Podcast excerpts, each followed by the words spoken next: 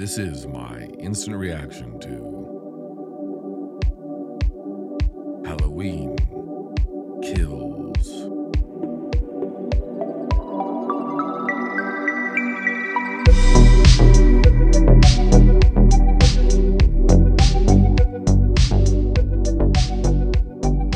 If I had to do exact math on David Gordon Green's 2018 reboot, soft legacy, sequel, prequel, whatever the fuck, I would say it's a three to one ratio. Exact math here, folks. Three to one ratio, good to bad. Right? For every three parts good, there's one part bad, in my estimation. I just got out of a screening of Halloween Kills, hence the slight delay in the release of this. But if I had to say, the ratio here might just be the converse of that. It might be for every one good thing, there's three bad things. And I, I think to be fair, I'd probably say the ratio is more like every. Uh, well, it's tough. Uh, I'm going to get into my reactions here. It's going to be a spoiler free first half, spoiler filled second half. And then I'm also going to be doing a guest appearance, Lord willing, and the Creek Don't Rise, on the real spoilers. And that should come out uh, sometime next week, I would think. Uh, from the point that you're, I'm putting this out there into the world, which should, which should be uh, Friday, October 15th in the United States. Um, within a week's time, that episode should be up at Real Spoilers. We're going to go for a blow for blow, beat for beat, kill for kill, spoiler filled uh, summary of Halloween Kills. And I'm sure I'm going to get into it with Joe from Real Spoilers because he is a uh, Halloween fanatic. So that should be fun. Um,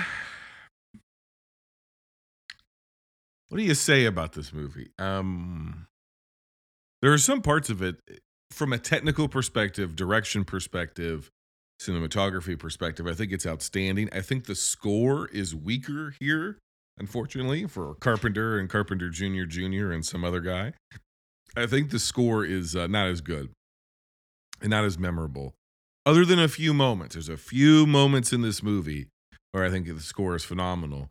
It's not bad, but it's just, it's not as evocative and memorable and as um, uh, uh, sensory spine tingling as the 2018 reprise that Carpenter did. Um, you know, here, well, let's start here. If you're familiar with the series, this is essentially Halloween 2 and Halloween 4, I want to say, uh, kind of redone. Uh, maybe with some parts of 5 um, including a shout out of I think the title uh, or the title of six. But it's it's really, and I'm hoping they're not going in the direction I think they might be going, which is going to be. um, I uh, Halloween two picks up immediately after the events of Halloween. So does this one. This picks up immediately after the events of Halloween 2018. It's the same night. The same night Michael came back to Haddonfield again. Um, the strength of the 2018 film is that it spent a lot of time building characters, and the character in the center focus was really a duality of leads, right? It was uh, uh, the young daughter Allison, and the you know really three generations of women, but it was it was Laurie, Karen, and her daughter Allison. And it was really centered around this relationship between grandmother and granddaughter, with the mom kind of in the fray, and then she snaps into focus towards the end of the film. And it was about human relationships and so forth and so on. At the same time, then it's about this relentless shark like predator killer who's on the loose again. And uh, I will say that Michael Myers was filled with menace and dread, and it became a very frightening figure again. Um, and the movie was successful for the most part in its kills because, for the most part, the characters didn't behave stupidly. This film, first, right off the rip, the characters behave as characters in a bad 80s horror movie sequels do. the fodder of this film, every single corpse that ends up in dead in this movie, strewn on a gurney. Hope you like gurneys. I would have to imagine this movie was at least partially subsidized by a gurney manufacturer because you're going to see a shit ton of them. I mean, you know, I, I think if, if, you know, time out. Let's go down this little rabbit hole for a second. If you're going to have product placement in movies, if you're going to, why not have a product placement for funeral homes and horror films? Just say it. Or at least organ donation, right? Like a PSA where it's like, you know, don't forget to donate your organs. Um, and I hope you like organs because this is uh, one of the goriest uh, Halloween films ever. It was it is on par with the goriest of the Friday the Thirteenth films, and in fact, I would make the argument that Michael Myers in this film feels a hell of a lot more like Jason Voorhees than The Shape. The problem here, as opposed to the strength of the 2018 film, is that there are no characters in focus. Laurie is, and reasonably so, based on the sheer hell she went through in the third act of the 2018 film, um, you know, she's incapacitated. She's on the sidelines through the vast majority of this film, just like in Halloween 2. The, the gore and the violence has stepped up, just like in Halloween 2. Um, there's a knowing twist and meta commentary on it uh, of, you know, and, and, and in some sense, there's some of the dangling questions and perceptions of the first film of the 2018 Halloween, the first film in this trilogy, that really didn't kind of make sense that then go answered because there's characters who in the 2018 version of the film don't have certain conversations, but they have those conversations here. The movie is overly reliant upon the 1978 film. This Halloween Kills, pronouns bow, is overly reliant on the 1978 Halloween and the 2018 Halloween. Okay. It is overly reliant to the point of it has to give us multiple flashbacks, flashbacks within flashbacks within flashbacks. And as a rule of thumb, when you have to have that many flashbacks, it typically means that your script and your writing and your storytelling, you're trying to do too much because you're trying to catch the audience up on all of these ideas and different stuff that you're playing around with. And I would say that this film is bookended by two crutches for bad writing. The first one is overuse of flashbacks. We flash back to 78. We flash back to events that didn't happen. This sort of this sort of uh, interstitial stuff that we, it's only referenced in the 2018 version. So we have a kind of an expansion of the end of the original Halloween. Um, I thought all that stuff was actually handled masterfully. It was done very well on a technical level. I mean, I'm sure if you put them side by side, it wouldn't be seamless, but as you're sitting there watching it in isolation, it feels and looks as if you're back into the original film, and uh, it makes sense. And I, and that's that is that that one part out of the three or whatever that's really well done. That's a very strong part. And so and we see a, sort of just a reprisal of a lot of things. And and without getting into spoilers, there's just certain things are just like just really well done about that. It was just executed at the highest level, and I found that stuff was like really engaging and really enjoy. Joy, I really enjoyed a lot of that. But we keep going back and we keep going back, and at a certain point, we go we get flashbacks to flashbacks they've already showed us. It's like, what? Why, why are you flashing back and reminding the audience of a scene you just showed them in another flashback? It just that's just always bad storytelling, folks. It's just not good. The back end of the film is is buttressed by another crutch of bad storytelling and bad script writing, which is monologuing. And it's not even monologues at this point, it's soliloquies it is the Dark Knight ending, which is shit. Your boy was just had a gun, a revolver put to his head by a friend of yours who has had half of his body blown up and looks like a monster and was flipping a coin for the kid's life. And just by the skin of Batman's teeth, your kid is spared. Your marriage is on the right. Like everything's in shambles. The city's in ruins and Gordon goes on this, he'll be, you know, he'll endure and he'll do this. And it's like, you're not even answering the question the kid asked you. It's just, it's this ham fisted, badly written, first year theater school, you know, screenwriter bullshit. That no human being talks like that. Even when human beings are trying to be profound, they don't sound like that. This movie has that in spades. The entire third act is just all of a sudden bumfuck characters from Haddonfield, Illinois just start monologuing, soliloquying uh, philosophically about the nature of good and evil. And, you know, you expect it from a Loomis because Loomis has spent 20 years with that guy. Or however long it's been, right? I guess it's what, 15 years or something like that? You know, nearly 20 years. Loomis is a doctor. Loomis is an educated man. Loomis has been nearly driven insane in his obsession of trying to prove to the world that Michael Myers is not a mi- misunderstood little boy. He's evil incarnate. There's something other, there's an otherness to it. So it makes sense that Donald Pleasence, of all people, as Dr. Samuel Loomis, would go on some long kind of rant you know? Um it's also uh, you know it's it's it's this it's no different than quinn or quint and jaws right? I've just sort of hey, chief you know under the man went into the water and i'll never wear a life vest again i tell you that chief. Like that like there's a, a difference when one of those characters says that right but when every character starts breaking out into wow, wow, wow, wow. It's just all of a sudden you're not in a film, you're not in the world of the movie anymore. You're in movie land. And sandwiched in between there are between those two kind of shit bookends, um, are some winks and nods and returns and regurgitations of some of the best moments of the 2018 film, and they don't land at all. They they just it's, it's dull and uh, there's one moment in particular, which to me is a fist pump moment of the 2018 film, and they bring it back here, and it just doesn't fucking land at all.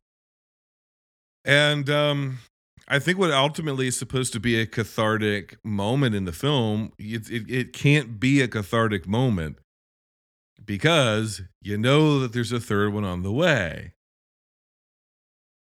You know there's a trilogy plan, so you never for a second believe you never have that that momentary catharsis that then gets ripped away from you and you're shocked and oh my god. And then on top of that the characters do a bunch of stupid stuff. On top of that the bad humor elements of the first film are back only this time they're sort of tamped down and they're not funny at all. There's nothing there's not a single there there is a, a protracted element in the second act i guess you'd say between two characters they have these like I guess the, there's a running gag because of the names of the two characters, and it doesn't work at all. It's not funny, and nothing those characters do is believable at all whatsoever. It is not the uh, 2021 equivalent of the Julian scene that we got, which was organic and natural and had a kid with some kind of charisma. None of that exists in this movie. It's a darker film overall. It's a way gorier film overall. It is a more cynical film overall. Um, there are some elements in it where it's dealing with a, a theme, uh, which I think is really powerful. And had they actually built this movie out around that theme and focused on actual characters, because we're trying to keep track of the three women, the the Strode trilogy, right? The Strode, the, the three generations of Laurie, her daughter, and her daughter's daughter. We're trying to keep track of them and a development of what they're experiencing after the this confrontation with Michael Myers, and uh, rightfully so. But then we're bringing in one, two, three, four, three or four, no, four characters from the 78 film, adding multiple more characters, bringing back at least two characters from the um, 2018 film then we bring back another character from the 78 film. Then we bring back another character from the 2018 film.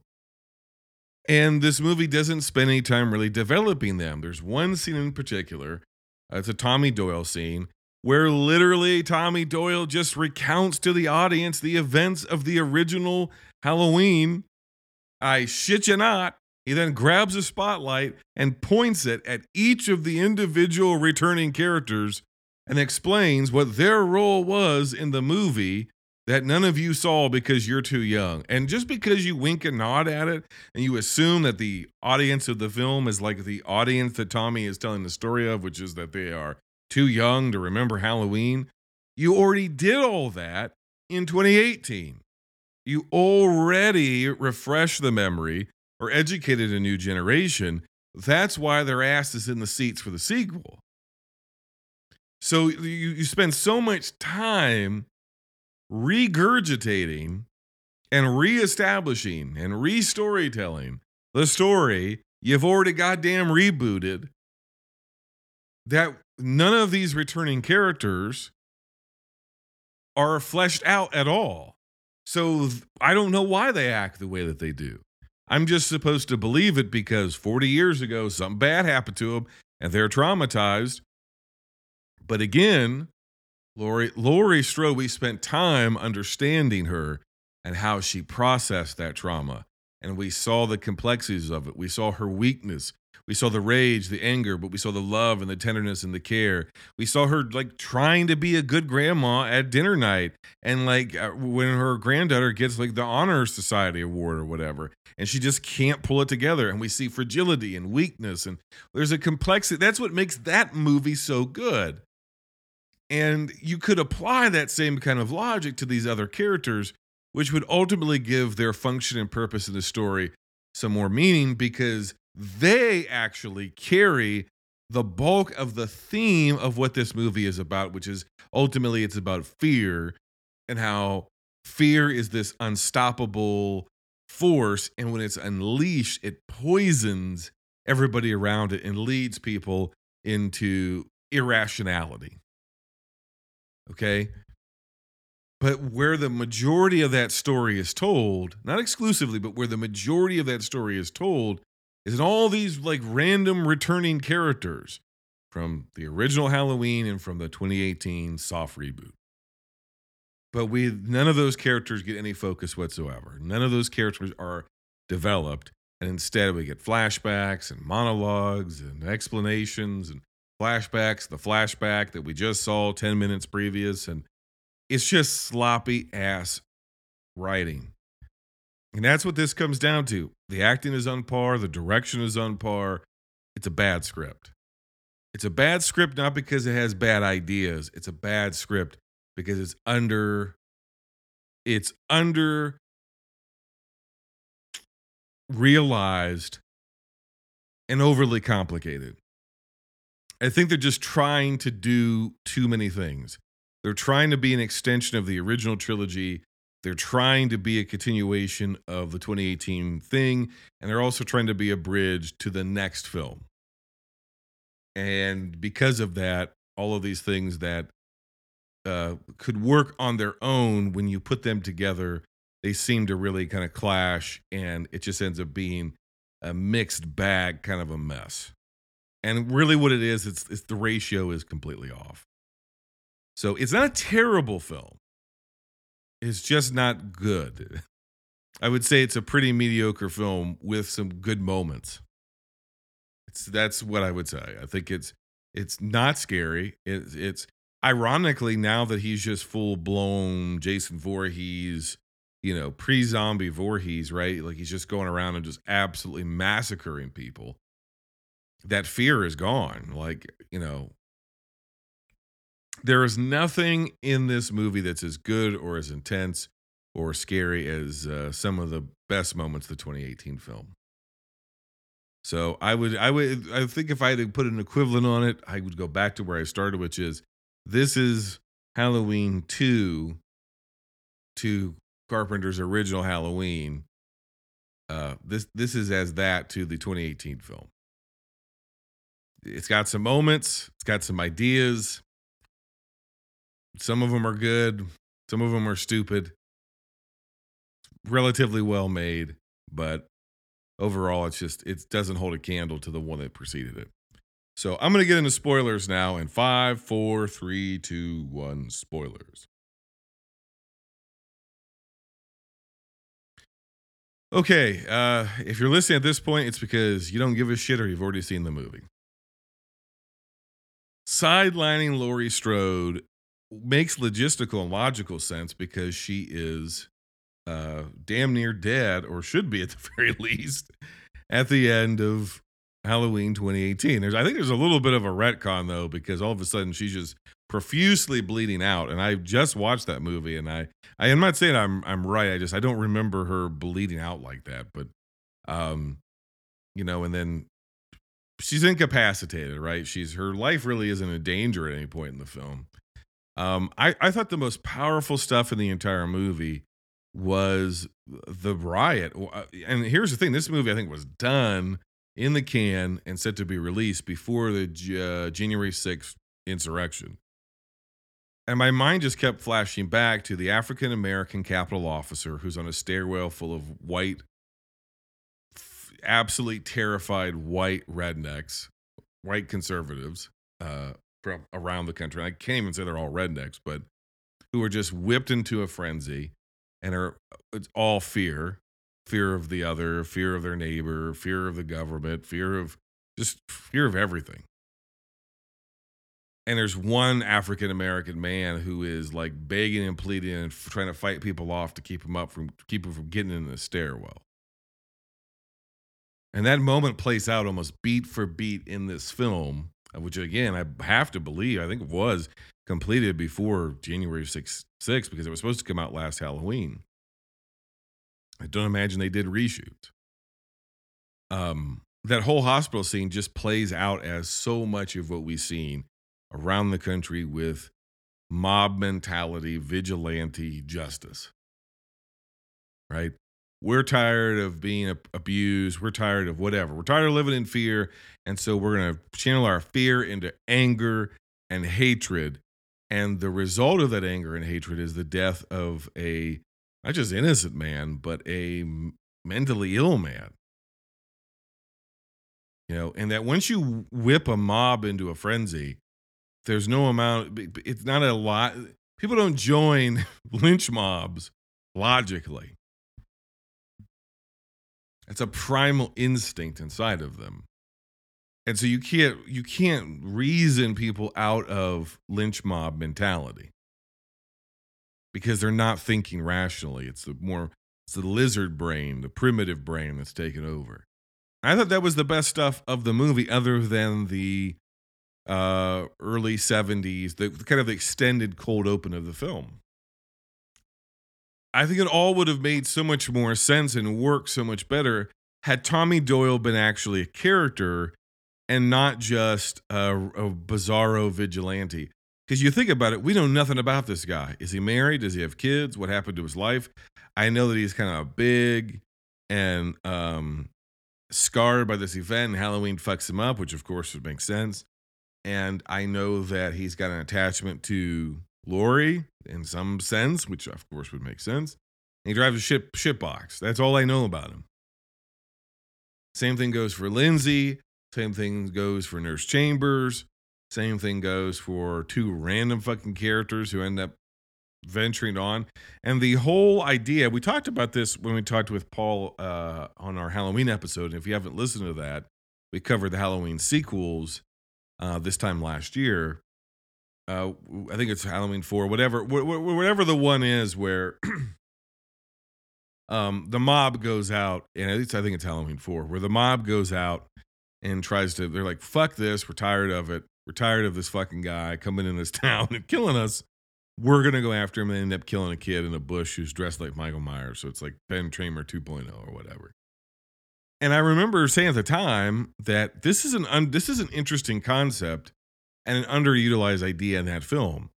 I thought this movie was going to explore that more because it's definitely marketed on that. And it's kind of the setup, but nothing really comes of it. If we're going to go out and we're going to find Michael ourselves, nothing really comes of it. And they kind of go out and do it, but you don't see, there's no like widespread communication, there's no plan. There's no like we're gonna go street by street, block by block. There's a better way to do that, right? You know, with a little bit more organization and allowing this thing to breathe and allowing for more character development. That doesn't take anything away from Michael stabbing the the the cemetery caretaker with a halogen light bulb that you know or incandescent or uh, uh, uh, fluorescent light bulb, right? It doesn't stop any of that. You can still have the gore and the viscera and the I'm gonna squeeze Big John's eyes out of his head and all that shit, but you could have taken the time to tell a story about these characters. How does the trauma resonate in Lindsay differently than it resonates in Tommy Doyle versus Nurse Chambers? Why is Nurse Chambers even there? I wasn't under the impression that she's from what Smith's Grove, the, the sanitarium. I didn't think she lived in Haddonfield. So why the fuck is she there? There's all of these like eh, some of the bad tendencies of the 2018 film, like uh, when Cameron calls Oscar on the phone. It go, we hear it go to voicemail, but cut to Cameron's voice coming out of the phone as the guy's hung up by his fucking uh, the, the the the gate through his mouth. Well, the fence. How does that fucking make sense? We heard it go to voicemail. I, last I knew, your voicemail doesn't just play out loud. It doesn't suddenly switch to speakerphone. There's several things like that in this movie where you're just like, oh fuck, uh, yeah, I'm gonna go in here alone, you know, and it's like, you know, okay, then we're gonna go in after you because we are a gunshot, and then we're gonna, of course, gonna split up, and then, of course, I'm going to put down my weapon to pick up a knife, which it kind of quasi makes sense, but just in enough time to get you fucking killed. And then just like all of this shit, man. And it's just. And the Laurie Strode character is about three different people in this movie. You know, and I get it. Like, if she thinks that Michael's dead, then her guard is down, and kind of maybe the more loving, funny Laurie Strode, still damaged, but more of the I guess what I would, I how I would summarize it is I don't think Jamie Lee Curtis is Laurie Strode in this movie. I think she's Jamie Lee Curtis. And by the end of the film, when, she, when her and the fucking sheriff and three other people are going on these long goddamn monologues about evil and all this, evil dies tonight, and we have to be the ones that it's like so muddled. What the fuck the story even is? Our fear, our fear of my there's a what Brackett comes back and it just literally goes he's made us into the to, to the monsters now. It's like no subtlety in the writing whatsoever. Human beings don't talk like this. And when you put dialogue like that like we're the monsters now that's like a twilight zone ending right where how do we summarize this moral lesson we just learned in a movie where like a, a, a, a straight actor plays a gay man and gets his eyes gouged out he's Big John and Little John, which is just a fucking terrible joke. Is this is not funny at all. And you know, meanwhile, you've got two or three different themes that are in this. What do we do with trauma? What do we do with fear? Eh, unexplored, you know. And then the end is certainly there's artistic choice of, and they're going in a particular direction, which is uh, Karen shows up at uh, the Myers house and rescues her daughter by grabbing Michael's mask and saying, I'm just a scared woman. Come and get me. And he follows her and he chases her. And um, the mob then shows up and it was a trap. And she says, Gotcha again. And it does not play the same way at all. It doesn't have any of the same feeling or bravado or like fuck yeah or relief or catharsis because I don't give a shit about anybody who's on my screen it just none of these characters matter. Not a one of them. I don't care any more about these characters. It, it, it, feels like a third of this movie is missing. It's bizarre. And it feels like that third is spent on fucking flashbacks. And a lot of those flashbacks are to the 2018 movie. Like, it's just, it's, it's just a bad script. It's a, it's a, it's a bad script with some great parts in it, some great ideas. It just felt like it, it needed revised less or a hell of a lot more. I, I I don't know which is which, to be honest with you. But you know, then then we cut to this long monologue about how no man could have survived. It doesn't even sound like Laurie Strode. It just looks like Jamie Lee Curtis is sitting on the edge of a bed narrating the end of the movie about no, but no human man. And every time he is supposed to die and he does it, he comes back even stronger. And you know, he's and she's kind of going Loomis, which would kind of make sense, but not really. And now he's supernatural again because we watched him get beat and beat and beat and beat and stabbed and shot and fucked up by what 25 people. Somehow he grabs the knife out of himself and kills Hackett or Brackett rather. So Brackett's finally dead. Kills everybody in the, the group, kills Tommy Doyle. We're cutting to three different scenes. We're cutting to okay. This this will perfectly summarize the film.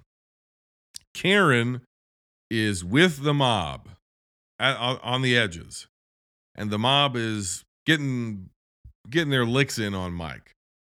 Michael's getting his comeuppance, and Laurie is in the hospital, and she's talking to conveniently to um, Hawkins, uh, who did not die apparently at the end of 2018, which I was fine with. That that kind of I was fine with that. I think they did a good job explaining why he's still alive and all of his background stuff I thought was I liked all of that. I thought that was really well done uh, on a technical and a storytelling level. I thought it was I thought it was really well done. Um, up until the point where he starts re-narrating the events, and I feel like they used the same take twice on a line he delivered, which is just bizarre. It was I don't know. Uh, anyway, uh, so by the way, this is the sequel to the highest grossing horror movie of all time. So, okay then. All right. So, um, yada yada yada yada. So we're cutting to Hawkins and Laurie in the hospital in the same room, of course, talking about death and evil and Michael and fear and mob mentality and poisoning the city or the town or whatever. Cut to now Karen is not part of the mob after she grabs a knife and stabs him in the back several times and yada, yada, yada. She's not there anymore. Inexplicably, she's on the porch of the Myers home with her daughter. Cut to Michael lay on the ground and everybody around him. There's so many fucking instances where somebody is beating the shit out of Michael and just stop for no apparent reason. And Michael somehow gets the knife out of himself, pops back up, starts killing everybody as Laurie is narrating, as Hawkins is narrating, uh, as Karen and Allison are on the porch, then Karen, for inexplicably, gets up, sees the ghost of six year old Michael in the window, which they just hammer that fucking point home again and again with no subtle dialogue whatsoever about he was looking out and maybe he wasn't, maybe he was looking inward, and just like nobody fucking talks like that. You know, Loomis talks like that. He's a crazed psychotherapist, psychiatrist. That's why he talks like that. And he's fucking Donald Pleasence, and you're not. So, anyway, so cut to, cut to, cut to, cut to, cut to. Karen then goes up in the room. Tommy Doyle's killed, which I guess makes the entire ending of the first film pointless now. And then Michael's not killing Tommy Doyle. He's up in that room apparently fully supernatural now, and apparently kills Karen. Cut to Laurie, cut from Karen getting slashed to a bunch of different shit to Laurie in the window of the hospital looking out her hospital room. Cut to, cut to, cut to, cut to, cut to Halloween kills. End of movie. And that, that's a perfect example of what's going on here, which is like we're trying to tell a story about vigilante justice, continuing the Laurie Sto- Strode trauma, kind of trying to connect them, but not really connecting them very well. Just simply using monologues to try to connect them, which doesn't really make a lot of sense. And and then then cut to trying to bring back, you know, just a gore fest with Michael. Cut to bringing back the past. So three or four different scripts, seemingly, or stories that we're trying to tell and in a more successful film, you bring all those points together until they interlocked in a very satisfying way, and this movie fails to do so. So, if I had to give this movie a score out of 10, and I had to recommend it or not, I would say you're a hardcore Halloween fan, you're already going to see this movie. If you are a casual Halloween fan or a fan of maybe the 2018 film or the original, it's likely you're going to see this movie. I here's what I would say. I would say this movie's hundred percent worth it if you can get Peacock for a month or whatever it is and pay your four ninety nine or ten bucks or whatever it is. Fucking stream the thing, watch it. I don't think it's worth the full price of admission. It's an incomplete story. It's a bridge movie.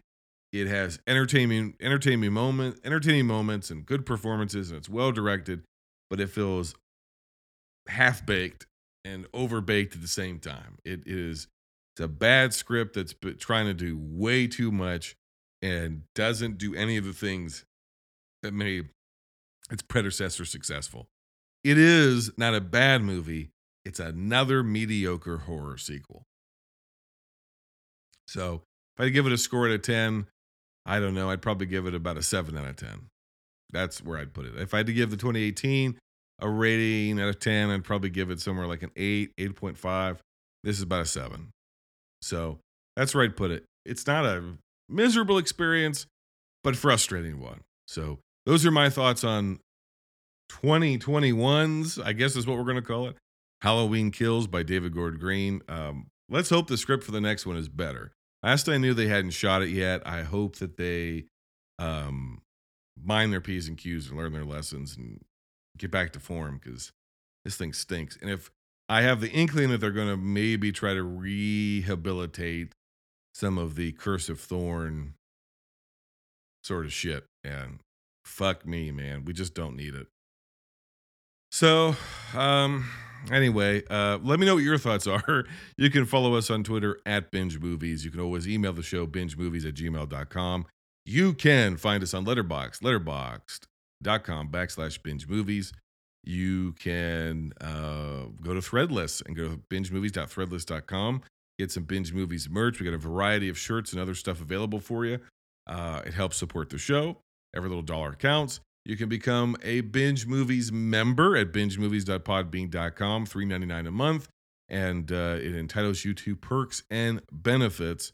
And that's going to be an ever expanding list of benefits. So uh, now's the time to get on board with that. You can also, if you don't want to become a, a, a member on a monthly basis and you want to like kind of skip the line, you can actually sponsor episodes and you can sponsor either a feature presentation review, which is we do a deep dive on one single film of your choice, as long as we haven't covered it previously on the show.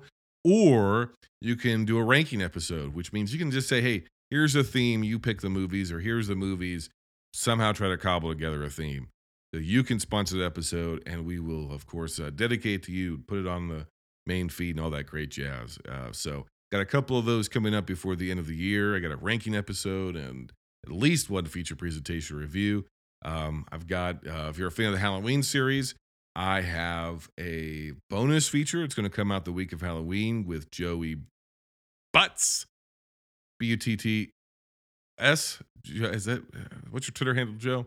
Uh, anyway, over for real spoilers, where we went through very kind of loose ranking conversation about Carpenter's experience uh, he, trying to make movies in the 90s. Uh, so that kind of closes out. That's the volume three of a three volume set that I did. Um, the, the, other two should be available in the archives, but they may have slipped off in the sands of time. Another great reason to become a member is my hope and my goal moving forward in the future is that we make the entire archive available to uh, our binge movies members. So that'd be pretty exciting, pretty cool. So maybe you have some of your favorite episodes or episodes you haven't gotten to, you can revisit them. Anyway, uh, also the Halloween week, our next season, season 6.4, the last ranking season for the year to select the next movie to be inducted into the vault is coming out and we're kicking it off with a major horror movie franchise just in time for Halloween the Nightmare on Elm Street series. I am joined again by uh, the host with the most uh, other than me host with the second most I think is fair to say which is uh, I kid which is Paul from the Countdown Movie and TV Reviews podcast um, so that's going to be exciting. Also, coming out next Tuesday just after this episode is going to be Q3 State of Cinema with Kevin Brackett. Uh, that's going to be a good one as well. So we've got all kind of content coming your way. Um, it's it's uh, exciting times around here at Binge Movies. Mostly, I want to to I want to hear what you have to say about this. Leave us a five star review on Apple Podcasts. Tell us what you like about the show.